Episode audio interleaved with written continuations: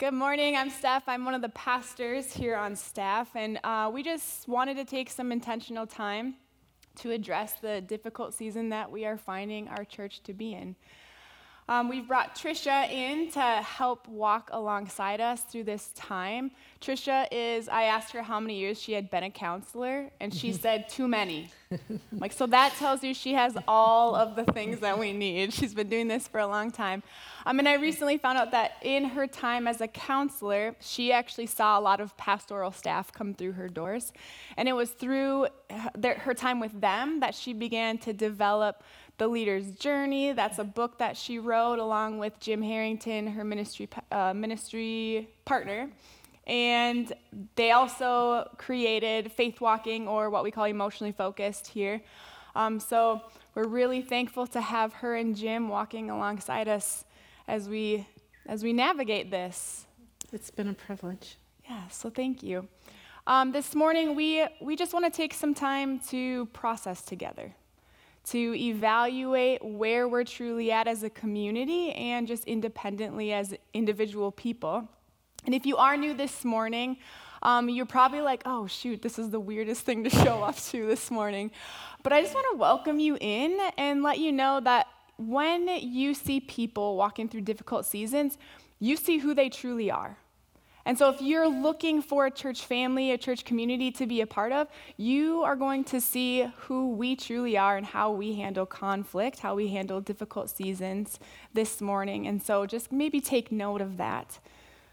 Anything else you'd like to share about this morning? Yeah, I think we want to invite you into a conversation that's been going on all week. Um, different configurations of the vineyard, and in particular, a conversation that Steph and I have been having about how do you show up at a time like this? Because it really matters. Um, not just how the staff and the special committee and the work that they're doing, but everyone in the community. Um, you know, the first instinct sometimes is either to run or to fight, right? Like those are the things that come naturally to us. But what we want to talk about is what does it look like to show up in ways that honor God and in ways that have always been very important to this church community, in ways that are emotionally and spiritually healthy and mature. And so, right now, the news about Michael could be hitting you in a number of ways. Michael's been our senior pastor for 25 years.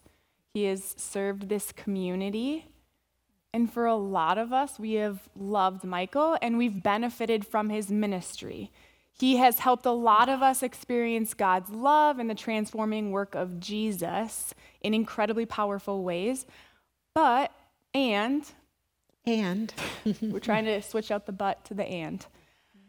And two things can be true at once. Michael is a human being, just like every single one of us, and we all fall short. And so we want to be patient as we walk through this fact finding process. And we want to continue to hold any and every allegation that has come forward um, very seriously. And so it's going to be a tough time. And so take a minute and just check in with yourself. Just kind of check in with your own heart, what you're thinking, what you're feeling, what you feel in your body. Um, John used the word earlier, heartbroken. And you might be feeling heartbroken this morning. You might be feeling angry or confused. Um, you, you might be really sad or really mad or both. You might be feeling a little numb. Um, that's our brain's way of kind of um, giving us some natural anesthesia when we walk through difficult emotional things. So you may be feeling kind of at a distance. Um, or maybe for you, this doesn't really feel like a bad thing or it doesn't feel personal to you. And maybe you're just waiting to see what's going to happen. And all those things, all those feelings can happen at the same time, in the same moment. You said and, right? We can feel angry and sad. We can feel angry and patient. We can feel sad and hopeful. And so during this time, You know, the good news is that you don't have to judge what you feel, just feel it. And you don't have to judge what other people feel. You can just make space for them to feel that. And right now, you may feel one way, and to, later today or tomorrow or next week, you may feel differently, and that's okay. Feel what you feel now, and when you feel differently, you can feel that. Um, the main thing is to know that whatever is going on for you, there's room here for your own experience. Um, so as you check in with yourselves, um, I want to check in with you. Um, how are you doing? Yeah, so um, this has been tough for me personally. Um, Michael has been my pastor, he's been my mentor. Michael's the person that saw my leadership. He's the person that saw God's giftings in me and actually made room on staff so that I could be here. And so, in that, like, I'm grieving. It's hard. But also, all of the allegations have stirred some things up for me. Um, things from my past that I've had to walk through, navigate, things I hope to never have to re look at. And, and it's been almost frustrating to have to go back to some things that I've tried to package up and put away. And so it's been a mixture of a lot of different things for me personally. And I think that brings us to just kind of wanting to step aside for a minute and say something to um, anyone who may consider themselves a victim to speak to you directly.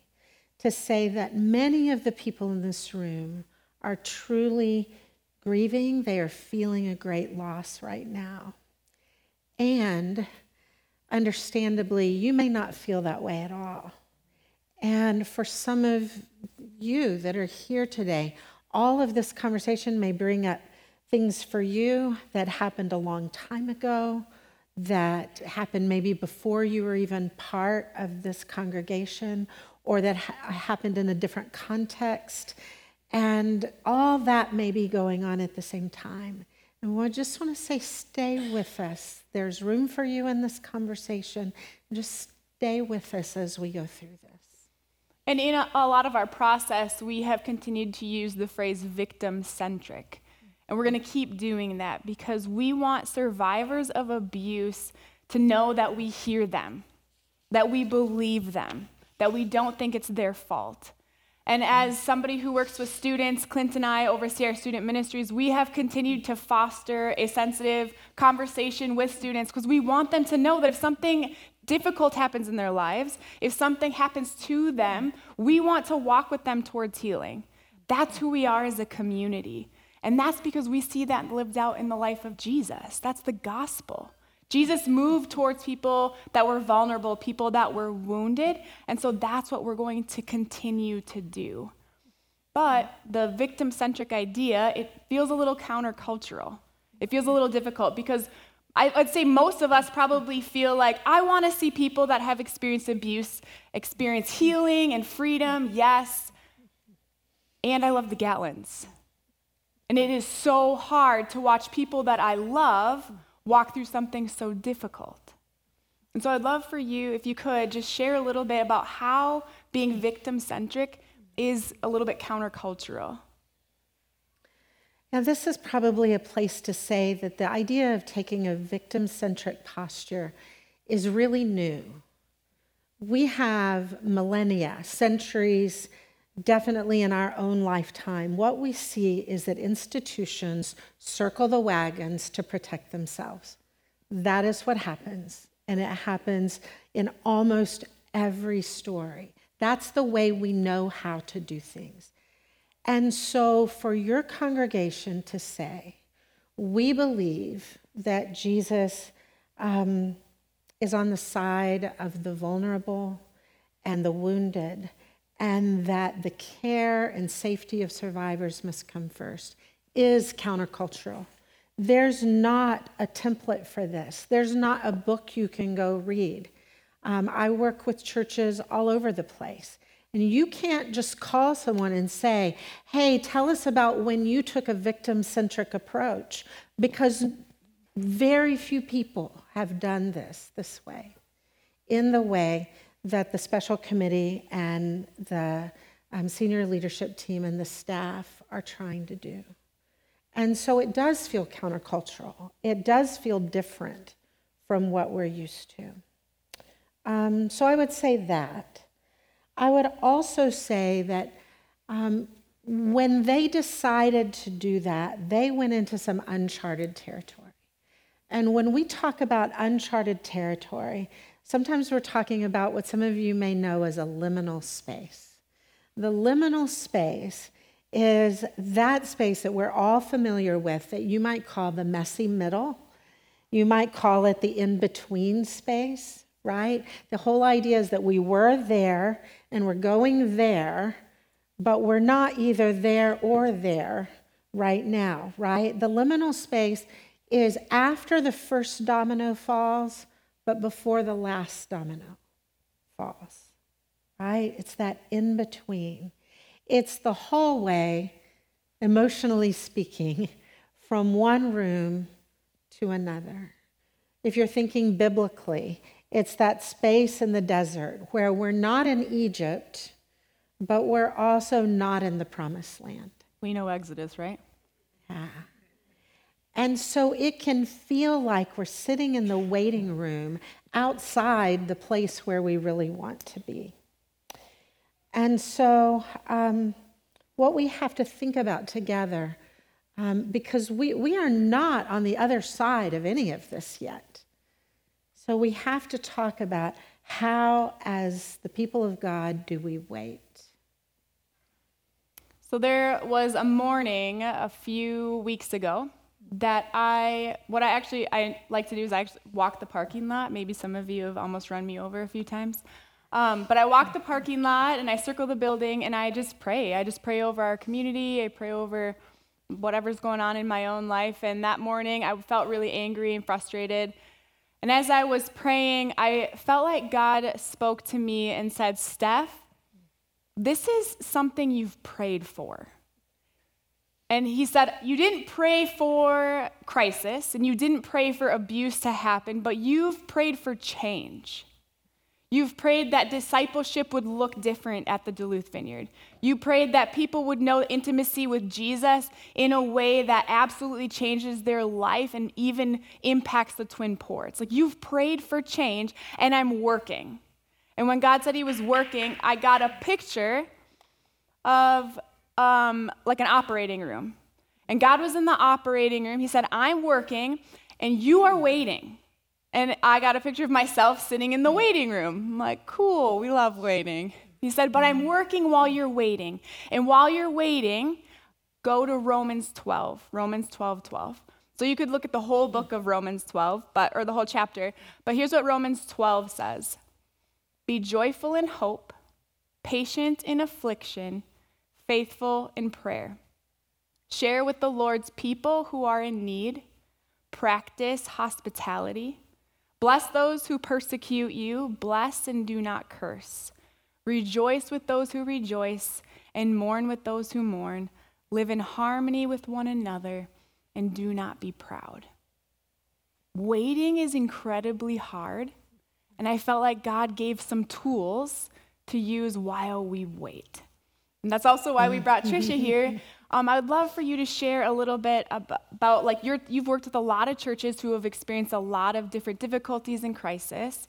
What are some things that you would say to us and our community as we address this process of waiting? Yeah, waiting is always hard. It just is. And yet, it's in that space of waiting that God does God's work. And this is where faith comes in. You may have heard it said that the opposite of faith is not doubt, that the opposite of faith is certainty. Right? And we do not have certainty in the waiting spaces. We cannot have certainty right now. We have faith, which means that we trust what we can't see. And so, what happens in the waiting room is that we want a resolution. We want somebody to come in and tell us that it's okay and that it's over, right? We want the uncomfortable feeling that we have to go away. And so we may do a few things in the waiting room. One thing we may do is to just obsess over all the details and to go through just kind of, you know, well, well, what do you know and what do you know? And let's put all that together and let's speculate and let's think about this and let's just kind of obsess about it because it, it, it makes us feel less helpless in our waiting to try to just get all the information that we can and to be frustrated when we can't. And then some of us may go to the other extreme, where what we want to do to make that feeling of discomfort go away is that we just want to, to pull back and say, I'm, I'm done with this part. This part is over. Let's just move forward. Um, that was the past. This is the future. We're just going to move on. And I want to ask you not to do either of those things. Don't rush this. This is an important way that God works. Don't rush. Finding a new senior pastor immediately is not what's going to bring healing. Okay? You don't have to rush here. You really are okay and you can trust the work of God over time. So, how do we respond in the liminal space, in the messy middle? One thing that um, I, I was so glad when Steph said that God had given her Romans 12, because I, I want to encourage you to go look at it. Many of my guiding principles for my own life come out of Romans 12. But what I was led to as I was preparing for this were two different passages. One passage is Micah, Micah 6 8. What does the Lord require of you? But to do justice, to love mercy, and to walk humbly with your God. From the very beginning, the special committee has been focused on what does it look like for us to do justice.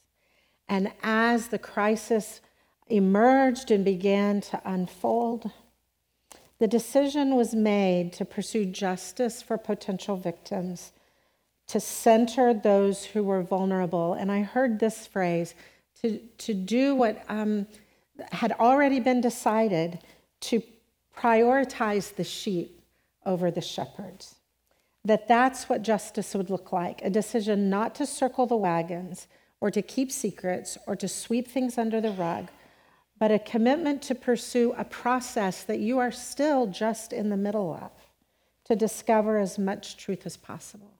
And that is a painful process, but it's necessary. I want to name that this, I think, is also a prophetic work.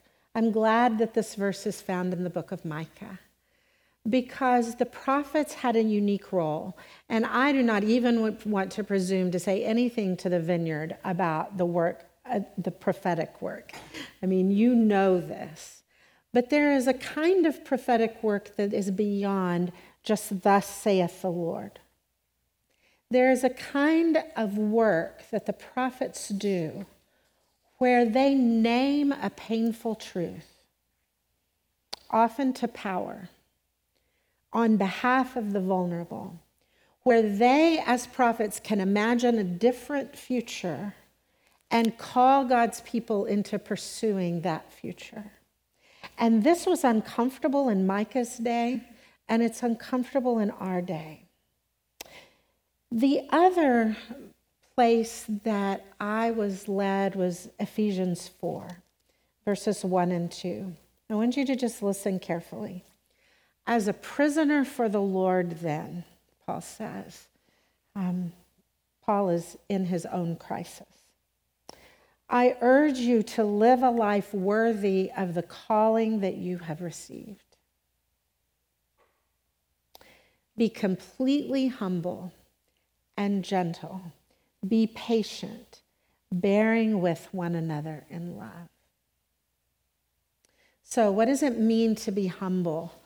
in this liminal space. Part of being humble that you are called to embody right now is it takes humility to say, I don't know everything. Other people know things that I don't know. I can't know all the facts. Some things are unknowable and some things can't be shared. And in a culture where we want to know things and we want to know all the things, that takes a humble posture that we are often not familiar with. Something that you had said in like the last time that you visited that has really helped me was uh, Trisha encouraged me to show up present in the room, but open-handed without knowing the future. And like that is mm-hmm. it's very hard to do that, but it's also kind of freeing as yeah. well to say, you know what, it's mm-hmm. okay that I don't know, but I can still be present in the current moment and with the people that I'm sitting with. Yeah, and, and there are a couple things that, that to, to say what we said a minute ago, there are a couple ways we can be prideful instead of open handed, right? One way is, like we were saying a minute ago, to say, I personally need to know everything, and I will weigh everybody's story once I've heard from everybody, and I will decide what's right or wrong. And then I'll go with that. And that makes sense that that's what we would want to do. The other thing that we can do that also has an element of pride and not open handedness is that is the idea of saying, okay, it's over now and let's just move on. Right? Because it takes humility to say, I know how I see everything that is happening, but I am willing to enter into the experience of other people. How do they see this? What does it look like for someone who has had different experiences than I have in life to see what's going on here? What do they see that I don't have? And to take myself out of the center of the universe. You know, we all kind of see ourselves as the main character in the story. Never. and everyone else is a character in our story. And humility says, that we're willing to shift that. Let God be the main character in the story and enter into the experiences of other people. Paul also says here to be completely gentle. And I want to address that because being gentle is why we can't say everything there is to say publicly because people are working hard to be gentle with other people's stories, to be gentle with the stories that some people may never have imagined that they would ever tell anyone. And it is not gentle to kind of throw vulnerable people into the arena. And so there's a sense of gentleness in the way that the special committee has decided to let the facts come out, to pursue the truth. We also need to be gentle with ourselves because many of us have never been down this road before. I want to encourage you to be very gentle with the church staff because they are going through a hard time. And be gentle with your special committee because um, they are facing decisions that are difficult on a level that is sometimes hard to imagine and they've never done this before either. And we'll, we'll say a little more about this later, but be gentle with the Gatlins as well. This is a time for gentleness. I want to say that it's so easy for us to enter into judgment, and compassion is never a mistake. It is never wrong to offer compassion. Now, where it has sometimes gotten us in trouble is when we think, oh, well, if I have compassion, then there can't be accountability. But compassion and accountability can live in the same space. And that's what those who are working on this are really trying to find how compassion and accountability can work together. But it is never wrong to, to lean in the direction of compassion for all involved. At the end of this verse, Paul tells us, bear with one another in love. Bearing with one another is not the same as forgiving. Forgiving is different work. Bearing with one another literally means to put up with each other. And Paul says this in several places in his writings, where he asks God's people to bear with each other. I, I, think because he knew he was writing to churches, he knew that that was something that they needed to hear. And so, bearing with each other means remembering that we are all human and that we all make mistakes, including very serious ones. And it doesn't mean that there isn't accountability, there has to be accountability. But it does mean that we don't demonize each other, that we don't make each other out to be worse than they are. It means that we don't gossip. It means that we don't be that we don't pretend to be above it all. It means that we don't judge each other harshly. So bear with each other and bear with people who see this differently from you and bear with the Gatlin family.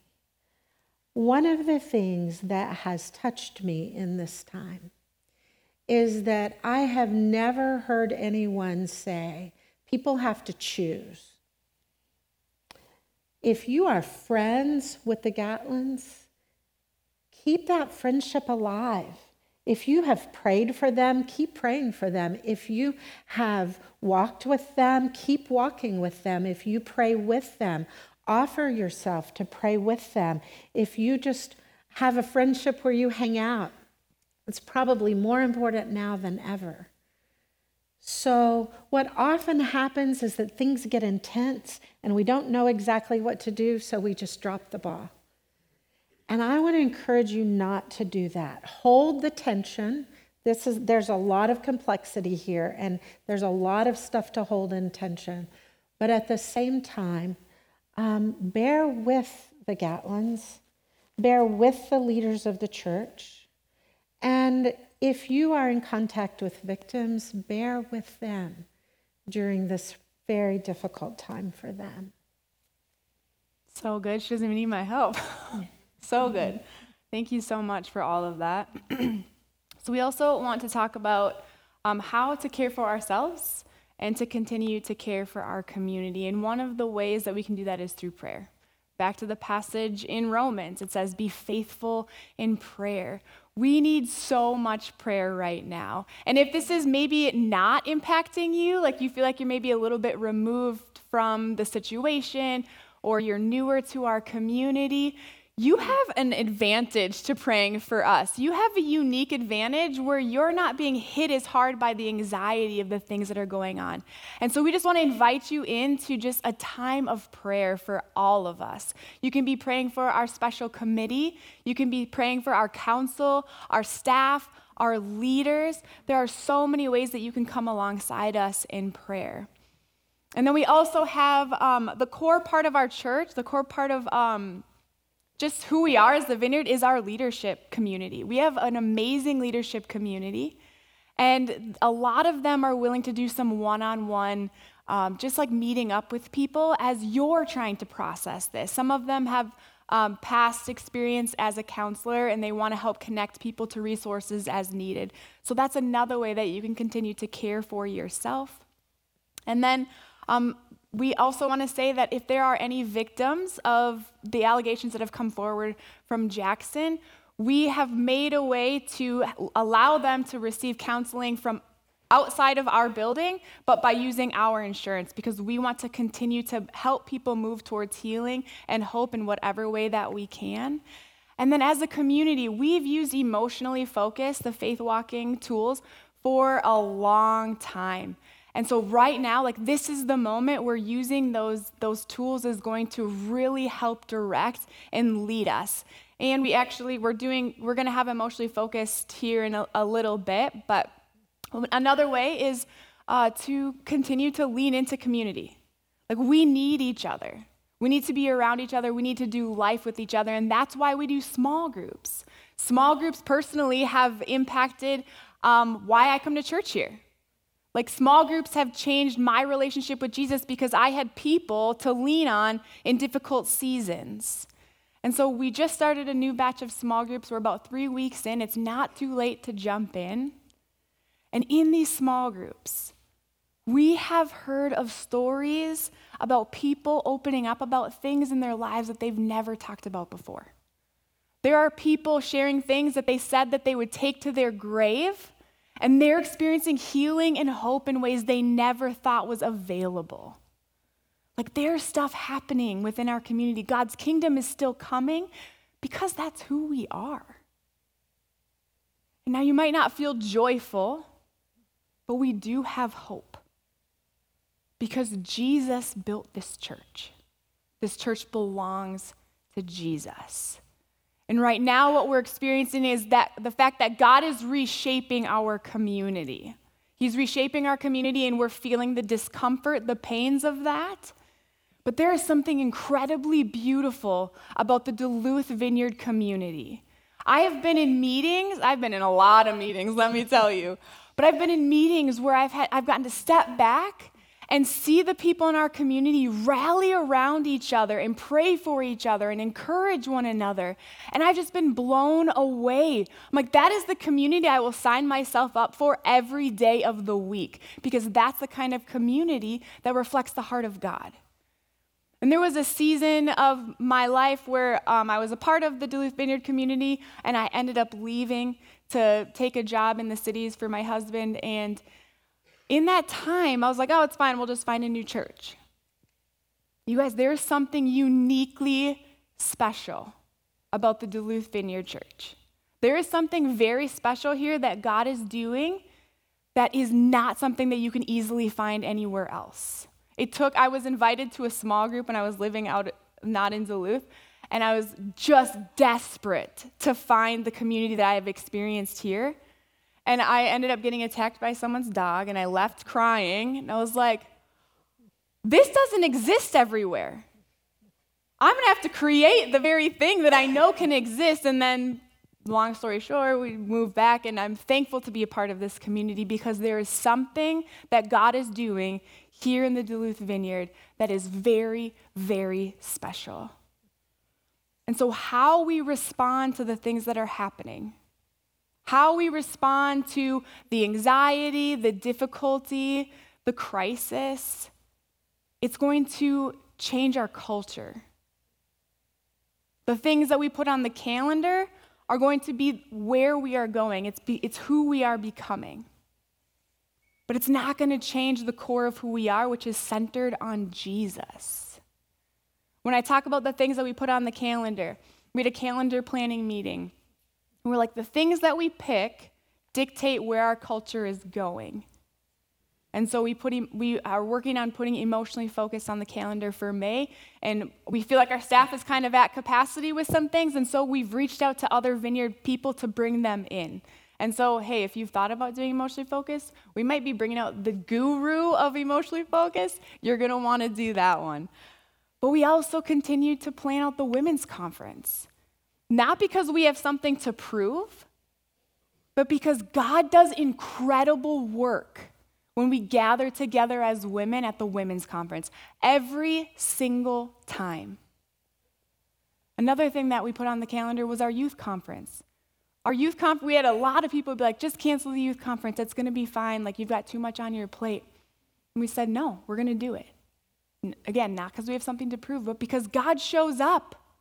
God shows up and does incredible work. And this youth conference was one of the most impactful youth conferences I think we've had this far. We've been doing this conference for years. We had 130 people show up for this youth conference. And at one point, the ministry time was actually flipped backwards where students were praying for the leaders. It was so incredible. At this youth conference, we've never had this before. There was so much diversity in the room. We had to bring in a translator so that our Spanish speaking students could hear the message. God is still working. We are kingdom people, and God's kingdom is still coming. And so we have to continue to press forward and center ourselves on Jesus because that is who we are. And so this morning, we're going to begin to transition to ministry time. And that's what we're doing. We're centering ourselves on Jesus. We're engaging with his presence so that he can transform who we are as he continues to lead us through a difficult season of our church. So I'm going to welcome you to stand up. I'm going to invite our worship team to come on up.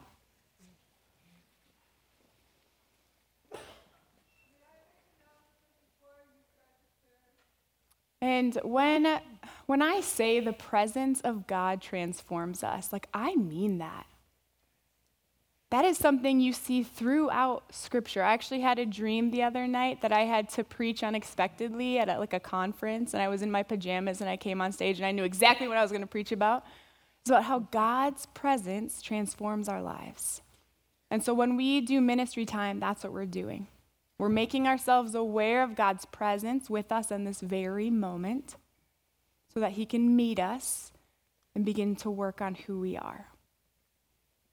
And so I'm going to I'm going to start praying for us and just invite the Holy Spirit to come and meet us. You can make yourself comfortable in any way. If you want to hold your hands out, if you want to close your eyes, if you want to stand up, if you want to sit down, do whatever feels most comfortable for you. And so, Jesus, I just invite you to make us aware of your presence. Holy Spirit, would you come? And I know, Jesus, there are so many of us that feel so weary. We're tired. Like, how are there so many layers to this? It's exhausting.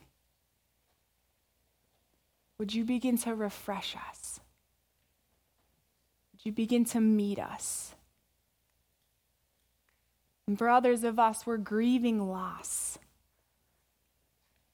We're grieving the loss of a pastor, a friend, a mentor. And so, Holy Spirit, would you come and be our comforter?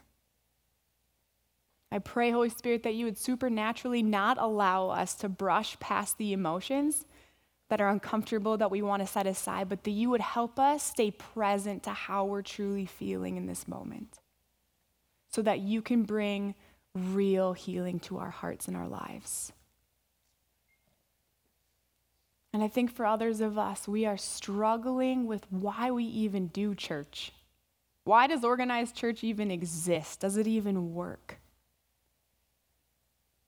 Holy Spirit, would you speak truth about your church?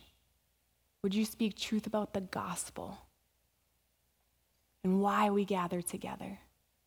Recenter our mind and our hearts on, on the hope of the church.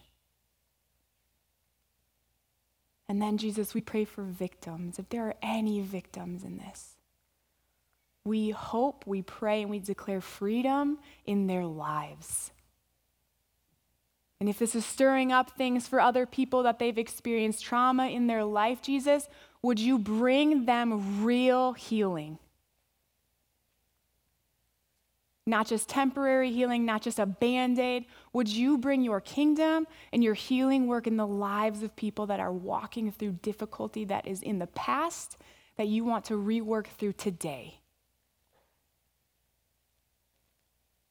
Jesus, we need you.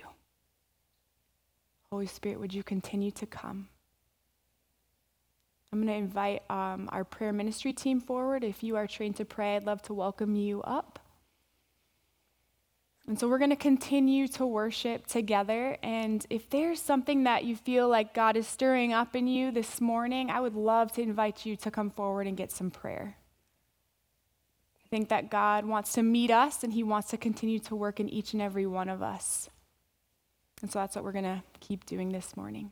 Is anything you want to add? So we're going to keep worshiping. Thank you so much for being here this morning.